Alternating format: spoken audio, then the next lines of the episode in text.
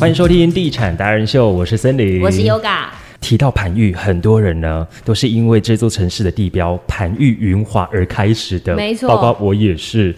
它是宜居建筑的先行者，我更是呢新加坡沃哈的在台湾最完整的作品。今天很荣幸，我们就邀请到了盘玉营建机构总经理张丽杰张总来跟我们聊聊十年有成、自然永续的建筑团队。欢迎张总，欢迎张总。主持人好，各位听众大家好。前年的时候就跟张总见面过了，是。然后那时候就想说，天哪，好想要访问张总哦。其实张总好像是从营造工程师，然后一路到接触物业管理等，将近有二十年的经验呐。真正踏上这个建筑之路呢，马上就参与了这一个沃哈规划的设计，对不对？当时你知道要接下这个重任的时候，你那时候一点犹豫都没有吗？其实我在工作经验二十几年来，到自己创业。后来会接接下潘玉云华这个工作，就是为了沃哈而来。哦，是是是。那时候有没有任何的特别的想法？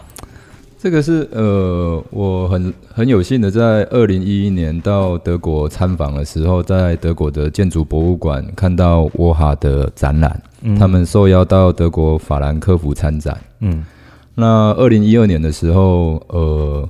逢甲建筑学院也帮沃哈在水南经贸园区策展。嗯，那盘玉是很很荣幸的邀请到沃哈来设计盘玉云华，是在二零一三年跟他们签订合约。嗯，对，所以我们就是这一路来的。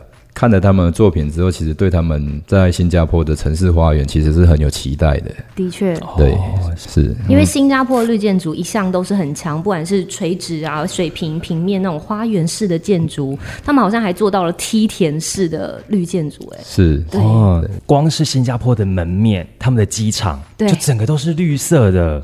樟宜机场啊，是是，这也是这个全球百大的机场。对，那可是要讲到指标性，在我们中部就是二零二一。年荣获了国家卓越建设奖的盘玉云华了，这算是台中宜居城市非常重要的一块里程碑啊！当时我们是坚持什么样的理念呢？我想携手沃哈打造盘玉云华，这其实是一件蛮哦蛮艰苦的一件事情哦。我们从土地整合一直到完工落成，总共花了大概快七年的时间。嗯，当然。要把植栽带到城市这件事情，其实是不是单纯只是做建筑硬体？其实植栽这件事情是要琢磨很深的，因为植栽毕竟它是有生命的。嗯，所以我们在对植栽这一块，其实是要花很多时时间跟心力去探讨、去研究。对，所以在我们在那时候在执行云华的过程当中，其实我在二零一五年的时候还专程跑一趟。意大利米兰去看他们的垂直森林，是。去看那个垂直森林整个生长的状况，还有一些它的工比较特殊性的工法。当然也到新加坡那边参访，看他们这个所谓的城市花园的一些工法。嗯哼对。那宜居先行，呃，我们当然就是说，我们有出了一本专书叫《宜居先行》哦。对，就是那时候跟沃瓦合作，就是希望能够把就是呃。再把自然带回到城市这一件事情，所以其实完工那一刻，其实大家都是很感动了，真的。对，但是过程真的是很艰辛，一定的。你知道 每次。这个地点呢，它是在我们台中的整个蛋黄区当中的蛋黄，很精华的路段。每次我不管是在公益路啊，这个往大墩路的方向啊，在停红灯的时候，我都觉得这个红灯也太快了吧，因为我都会就是来不及欣赏 台月云华，对，还没有欣赏个够，然后就已经绿灯了。对，它也算是感觉很像是一个城市当中的绿洲，就是在这边你可以享受到整个建筑，因为我自己也很喜欢。去欣赏建筑，到国外去啊，其实都会给自己一点驻足的时间，去看看建筑这样子。我觉得在中部地区，尤其在台中，真的很荣幸，我们在城市里头有树立这个盘玉云华。我相信张总去到了其他国家去看他们的那些植绿化植栽怎么样去做规划设计，嗯，但是因为有很多地方要看当地的属性，像你们好像有用一个顶楼。然后去试各种植栽是不是适合生长在高楼层，对不对？对，因为垂直绿化这一件事情要因地制宜啊。对，在新加坡它是没有地震、没有台风，但是在台湾我们必须要去克服地震跟台风的问题。所以成立就是说要新建盘玉云华的同时，我们第一件事情是成立景观团队。嗯，那我们就是也刚好就是说我们在去呃有一栋二十五楼的高楼完工了，是，那我们就跟他借场地，然后来做这个植栽的种植、扩张网的攀藤，然后也可以测试植栽的种类，在强风高风下。台风还经历过了两次台风，哇，哦。实际经历那过，它实际的生长状况会是怎么样？嗯，那那当然很好，就是说我们有景观团队，我们去跟这个社区大楼借借场地，对。然后我们免费帮他们做社区维养，然后他租借我们场地，这是一个互惠啊。是，对对对对，嗯，其实现在有很多建设公司都有强调友善的环境，那资源有效利用哦。想要请教张总，这个心中的绿建筑的定义，您觉得是什么？其实绿建筑不是一种设备竞赛，嗯嗯。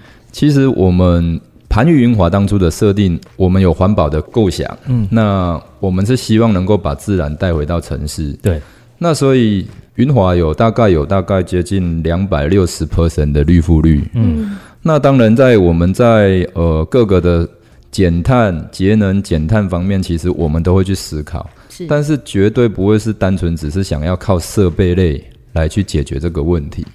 所以在我们其实我举个例子哦，就像说所谓的循环经济，我们在云华当然有游泳池，是。但是游泳池讲实在的，的水，如果说你只是个每个月做一个换水的动作，那些水就是直接排放掉。嗯，因为大部分的游泳池都是用加氯来杀菌，对，但是我们在云华这个案子，我们是采用这个所谓的铜银离子，它并不是用杀，就是用加氯来杀菌这一件事，因为氯水它是没有办法做植栽的胶质。啊对，所以我们把这些回收的水源，再来把它拿来做雨水回收，跟我们的中水回收在一起，就能够来做植栽的灌溉浇治。那这就是一种循环经济。啊，的确，对对对对对，不然游泳池的水大量大量的使用，也是一种浪费水资源。是，对啊，是是是，嗯那么些水不浪费，那我们同时呢，把它灌溉在这些植栽上面，对就达到一个环保。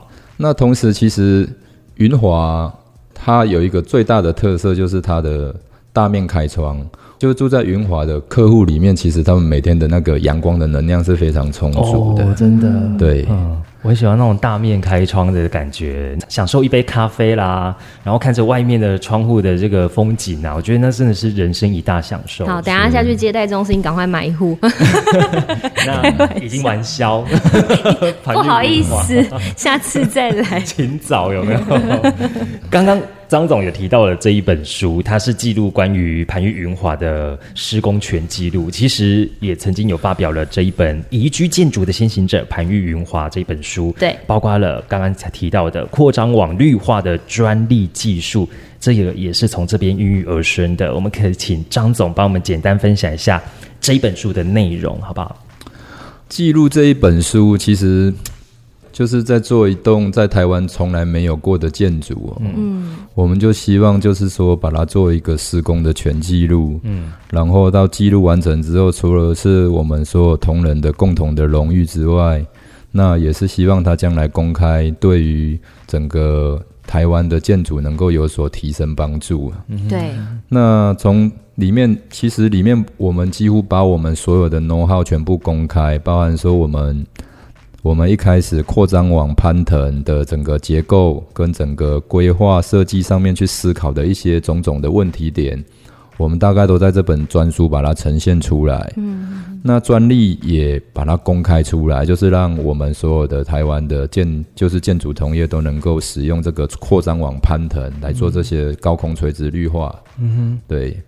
那其实绿化这一件事情，其实这本专书我想要强调的是，其实第一个我不会去欺骗消费者，绿化不用花钱。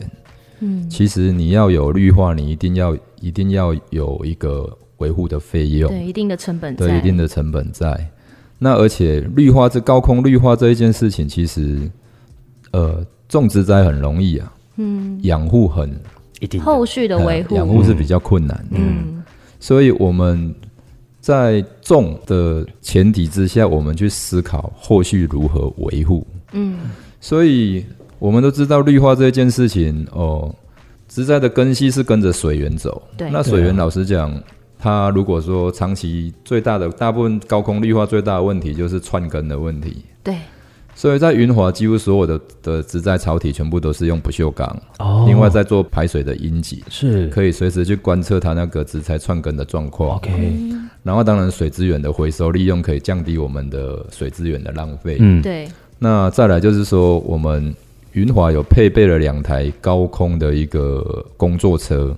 嗯，其实这个工作车不是拿来就是说叫做洗窗机啊，哦，洗窗机是只是单纯只是拿来洗窗柱做外墙的一些检修。嗯。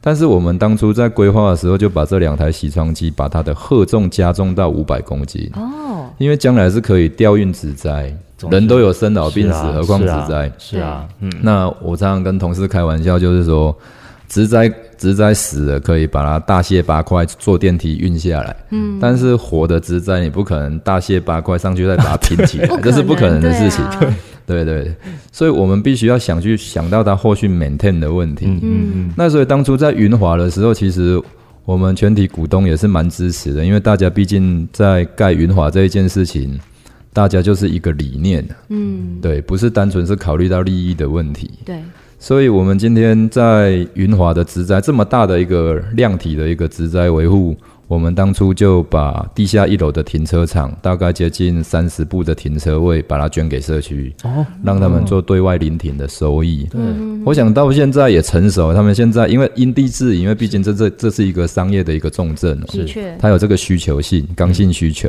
嗯，那所以他们现在每每年大概会有一两百万的经费收入 income 来维护这个整个大楼的社区植栽。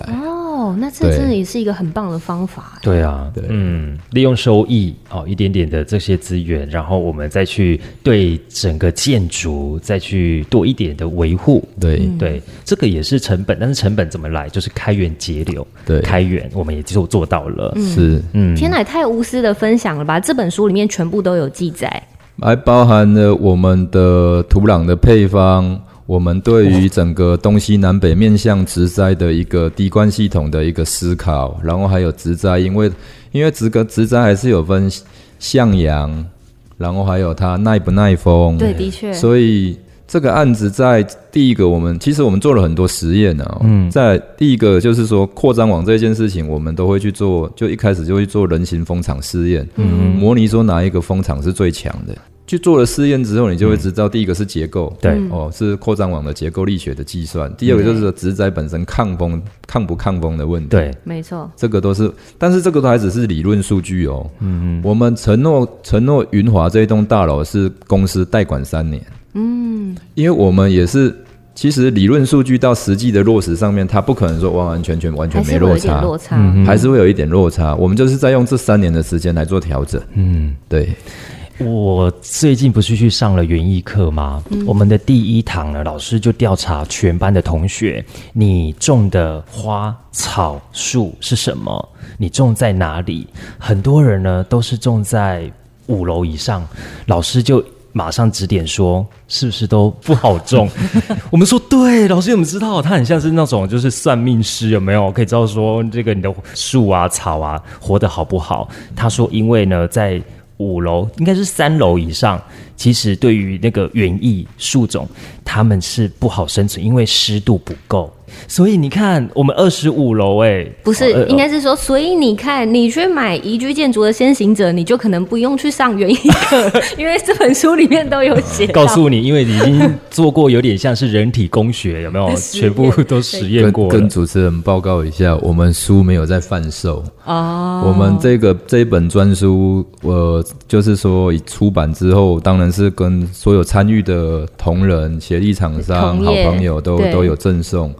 那再来，我们把这本专书放在我们的盘玉生活美学文化艺术基金会里面，是我们就是透过捐款，然后我们送书，然后累积到一定的一个金额之后，我们把这个书拿来做社会公益。啊，哦哇，是做社会公益的。对对对那你知道怎么样取得这本书籍了，对不对？嗯赶快去找基金会。待会就到楼下洽谈。对，哎，不错哎，其实也是一种回馈啊。我们是啊，是啊是啊。但我觉得听张总这样分享下来，难怪购买就是盘玉啊，或者是我们相关的这个建案的，就是住户们会有这样子的回馈，因为毕竟他们一个很深的疑问就是说，你们做成这样真的会赚钱吗？大家都觉得哦，建商哎呀一定赚很多钱，但你们做成这样真的有赚钱吗？张总真的有收到这个消费者这样的回馈哦，很多很多。我们是从不被看好，然后到完成这一栋建筑物，那。其实一栋建筑物开发，就开发商的角度来讲的话，其实不会有人来做这种事情。嗯，因为耗时七年，其实光那些七年可以盖多少的建筑？对啊，可以盖多少案子啊？所以这个赚不赚钱这件事情，其实讲了也没人会信。因为老实讲，大家要觉得你们建设公司就是会赚钱啊，你怎么可能会不赚钱？对，但是我其实我有分析一些数据，给我一些就是呃好朋友同业啊，那。他们，我说，如果是这样子的报酬率，你觉得你要不要投资？他说，我打死也不会。那为什么？好真实哦。那为什么张总你愿意？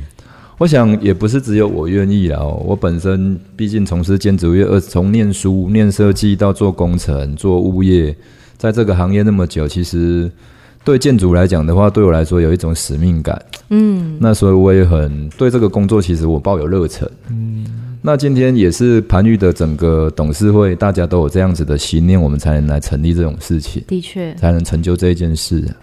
对，很棒哎。其实回归到刚刚我们讲，张总你是什么星座？还想问星座？突然还有个疑问，我是刚好在处女座跟狮子座的中间，就是处女的最后一天。哦，所以你两种特质都有哎。哇，那被你说中了耶！可以盖出就是真的很用心雕琢的建筑，因为他们都注重小细节，但是住他们的。建案啊，他们的作品啊，很幸福，很幸福了，真的。对，这也算是促进了我们台中市宜居建设的这个设置办法。嗯，对，而且让我们整个城市兴起了所谓高空绿化的风潮啦。我觉得这绝对是毋庸置疑。今天呢，透过我们的专访，非常谢谢我们的张总呢，来告诉我们，其实，在盘玉云华还有过去的这个建案当中呢，我们做了哪一些历史的记录？对，而且呢，就过我们的观察，我们看到张总跟现场的伙伴、工作伙伴们的互动，其实都非常平易近人。所以，我们下一集呢，就要讲讲张总整个盘玉营建机构对于公司的这个团队合作啊，还有未来的规划是什么。谢谢张总，谢谢森林跟 Yuga。